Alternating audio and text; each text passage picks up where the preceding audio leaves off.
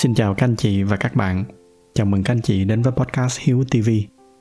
Trước khi bắt đầu, dành cho anh chị nào mới lần đầu đến podcast này thì đây là nơi mà tôi chia sẻ về chủ yếu hai mảng nội dung chính, đó là các cái kỹ năng quản lý tài chính cá nhân và thứ hai là những kinh nghiệm sống mà tôi đã tích lũy được.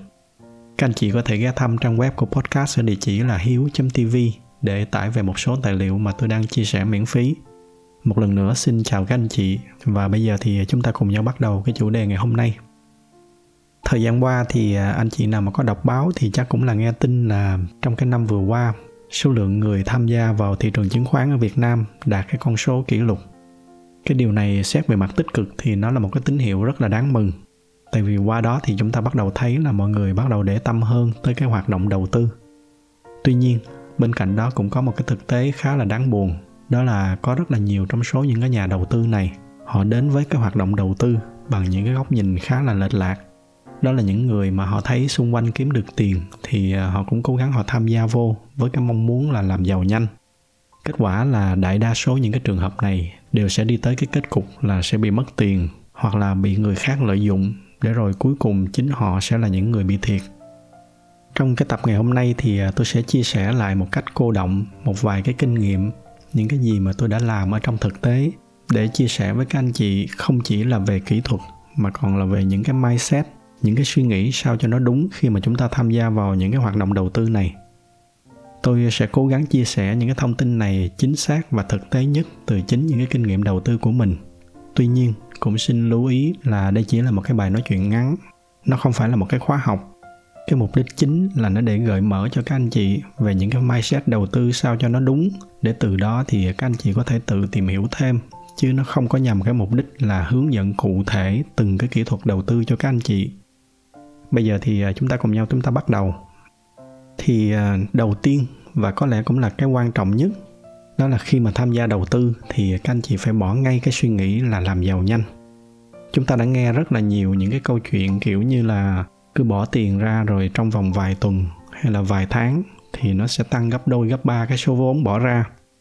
Và cái điều đầu tiên hết mà chúng ta phải làm đó là chúng ta phải bỏ hết những cái câu chuyện kiểu đó vô thùng rác những cái người mà họ kể những cái câu chuyện đó 90% đều là những kẻ lừa đảo. 10% còn lại, nếu mà không phải là lừa đảo, thì đó là những người may mắn. Đó là những người mà tôi thường gọi là đánh bạc, rồi họ may, họ thắng, chứ họ không phải là những nhà đầu tư. Nếu mà các anh chị bước vào thị trường chứng khoán để đầu tư với cái hy vọng làm giàu nhanh, thì đó là các anh chị đang bắt đầu những cái hoạt động đầu tư của mình với một cái suy nghĩ hoàn toàn sai lầm. Dù là các anh chị có thắng được vài giao dịch ở trong ngắn hạn đi nữa thì trong dài hạn, với cái mindset đầu tư kiểu này, thì nó cũng sẽ quay lại, nó làm hại các anh chị. Tôi có may mắn tôi được gặp gỡ và làm việc với những cái nhà đầu tư có rất là nhiều kinh nghiệm ở cả trên hai thị trường úc và mỹ. Tất cả mọi người đều chia sẻ là đầu tư lâu dài và đầu tư vào cái giá trị thực của những cái công ty, nó mới là cái cách đầu tư an toàn và hiệu quả nhất để mà thành công được ở trên thị trường chứng khoán. Ông Warren Buffett, ông có một cái câu nói rất là nổi tiếng về cái khía cạnh đầu tư lâu dài này đại ý của câu nói đó là chúng ta đừng có nghĩ tới cái chuyện sở hữu cổ phiếu của một công ty dù là chỉ trong 10 phút nếu mà chúng ta không sẵn sàng giữ nó trong 10 năm. Do đó nên nếu mà phải chọn ra một cái mindset quan trọng nhất trong đầu tư thì cá nhân tôi tôi sẽ chọn cái mindset này. Đó là phải đầu tư trong lâu dài. Nếu mà các anh chị không bỏ được những cái suy nghĩ làm giàu nhanh, cứ đầu tư theo cái kiểu nghe đầu này một chút, nghe đầu kia một chút, rồi à, cố gắng tìm kiếm lợi nhuận ở trong ngắn hạn thì cái lời khuyên chân thành của tôi là các anh chị đừng có nên tham gia vào cái hoạt động đầu tư ở trên thị trường chứng khoán. Chắc chắn là không sớm thì muộn thì nó cũng sẽ dẫn đến cái kết cục xấu cho các anh chị. Thì à, đó là cái bước đầu tiên và theo tôi cũng là cái bước quan trọng nhất. Sau khi mà đã có cái mindset đầu tư lâu dài rồi thì chúng ta bước sang cái bước thứ hai, đó là chúng ta sẽ lập ra một cái danh sách những cái công ty có tiềm năng. Ở trên thị trường chứng khoán thì nó có rất là nhiều công ty đủ mọi loại ngành nghề, đủ mọi loại hoạt động.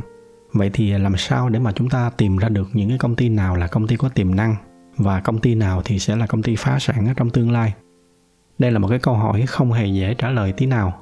Nhưng mà dù sao đi nữa thì đi tìm cái câu trả lời cho cái câu hỏi này nó vẫn dễ hơn là đi tìm xem cái công ty nào sẽ tăng hay là giảm ở trong ngắn hạn. Anh chị nào mà đã có theo dõi những cái bài chia sẻ trước đây của tôi về đầu tư thì đều biết là cái quá trình tìm hiểu và phân tích một cái công ty của tôi thường là rất là lâu. Cái thời gian tôi tính nó phải là bằng nhiều tháng hoặc thậm chí là nhiều năm. Bạn bè tôi thường hỏi là tại sao mà tôi lại dành ra quá nhiều thời gian như vậy? Thì à, tôi thường trả lời vui đó là khi mà tôi đầu tư vào một cái công ty nào đó thì tôi muốn tìm hiểu chi tiết đến mức mà ông hàng xóm của cái ông CEO của công ty đó thức ăn cái gì tôi cũng phải biết. Tất nhiên là ở đây là tôi chỉ nói giỡn thôi, nhưng cái ý của tôi ở đây là tôi muốn nhấn mạnh là khi mà tôi phân tích một cái công ty nào đó, thì tôi cố gắng phân tích càng chi tiết càng tốt từ trong ra ngoài, từ ngoài vô trong của cái công ty đó. Tuy nhiên, do cái khuôn khổ của bài nói chuyện ngày hôm nay nó chỉ là một cái bài nói chuyện ngắn, cho nên tôi sẽ cô động lại một cách khái quát nhất để mà các anh chị có thể hiểu phần nào. Nhưng mà như tôi đã nói lúc nãy, thì các anh chị lưu ý đây không phải là một cái khóa học do đó nên các anh chị hãy xem nó như là một cái gợi ý để mà các anh chị có thể hình dung sơ bộ nó như thế nào. Với cái tinh thần như vậy thì tôi đã chuẩn bị ra được bốn yếu tố chính. Thì à, đầu tiên, đó là chúng ta phải hiểu thật là rõ về cái mô hình kinh doanh của cái công ty đó. Cái mức tối thiểu nhất mà chúng ta phải hiểu là chúng ta phải hiểu được sản phẩm của họ. Cụ thể ở đây là chúng ta phải, ít nhất là chúng ta phải sử dụng cái sản phẩm mà họ đang cung cấp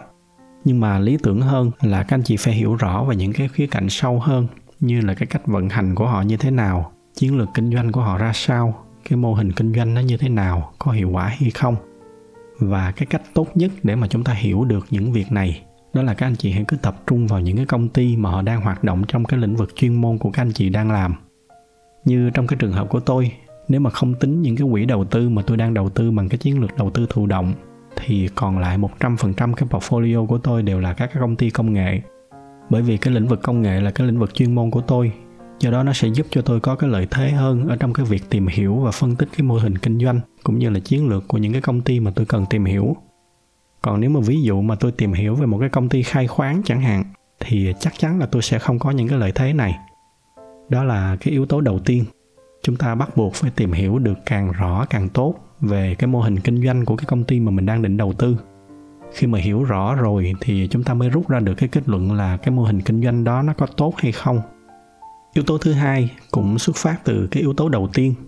đó là chúng ta phải liệt kê ra được những cái lợi thế cạnh tranh của công ty đó là gì. Rồi sau đó chúng ta phân tích xem là những cái lợi thế đó nó có đủ lớn hay là không. Lý do là chúng ta thường hay nghe nói là trên thương trường là chiến trường xung quanh một cái công ty sẽ luôn luôn có những cái đối thủ đang ngày đêm muốn cạnh tranh với họ. Do đó nên cái việc của chúng ta là chúng ta phải tìm hiểu xem những cái lợi thế mà cái công ty đó họ đang có, nó có đủ để mà làm cái lá chắn phòng thủ khi mà bị những cái đối thủ họ cạnh tranh hay là không. Để tôi lấy một cái ví dụ cho các anh chị dễ hình dung. Chúng ta lấy cái công ty apple đi chẳng hạn. Cái lợi thế của họ đó là họ là một cái nhà sản xuất mà họ có đủ từ là phần cứng cho tới phần mềm gần đây thì họ còn tự sản xuất luôn cả những cái con chip xử lý. Đây là một cái điều rất là khó để mà những cái công ty khác họ có thể cạnh tranh được.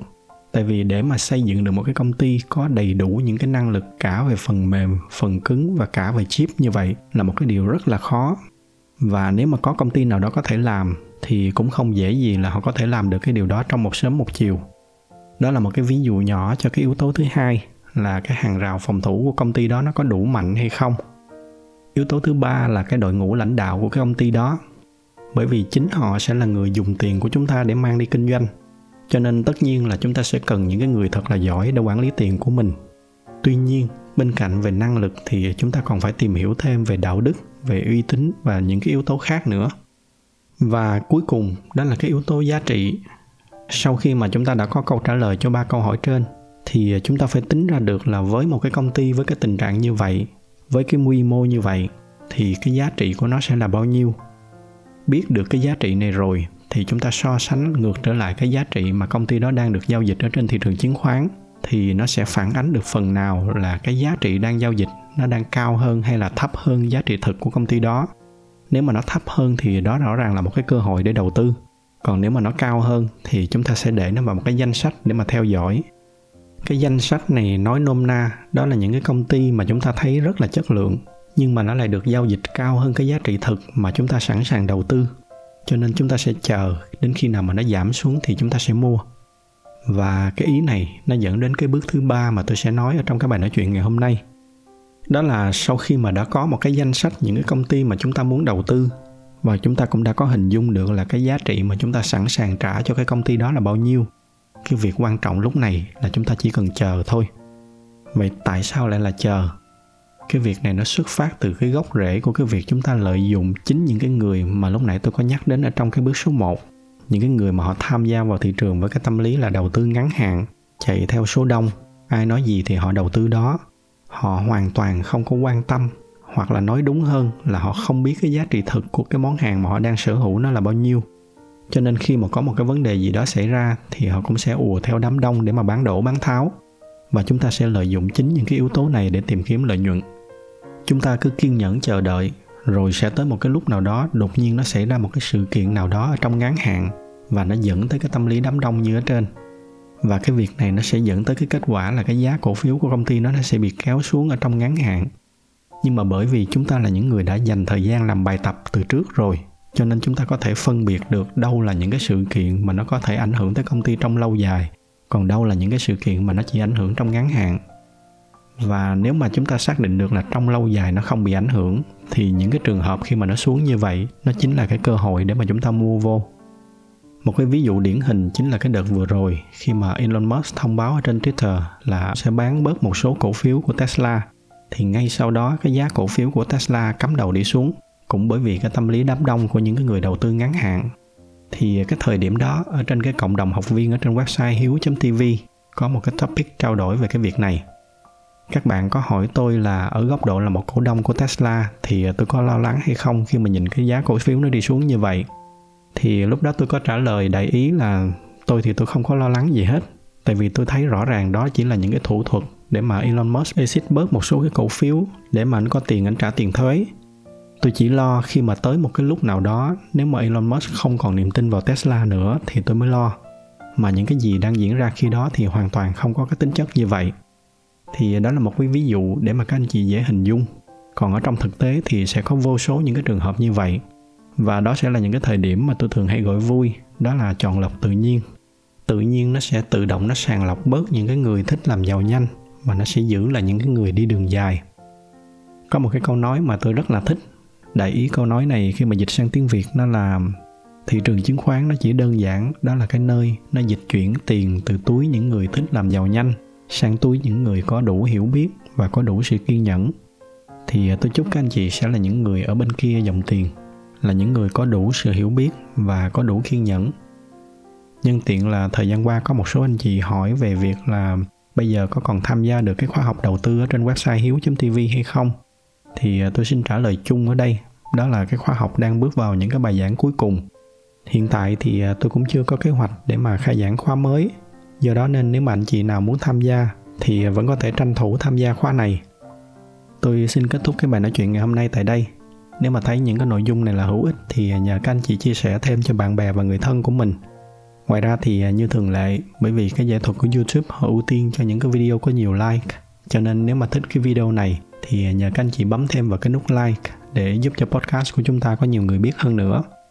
Xin cảm ơn sự theo dõi của các anh chị và chúc các anh chị có một buổi tối cuối tuần bình yên.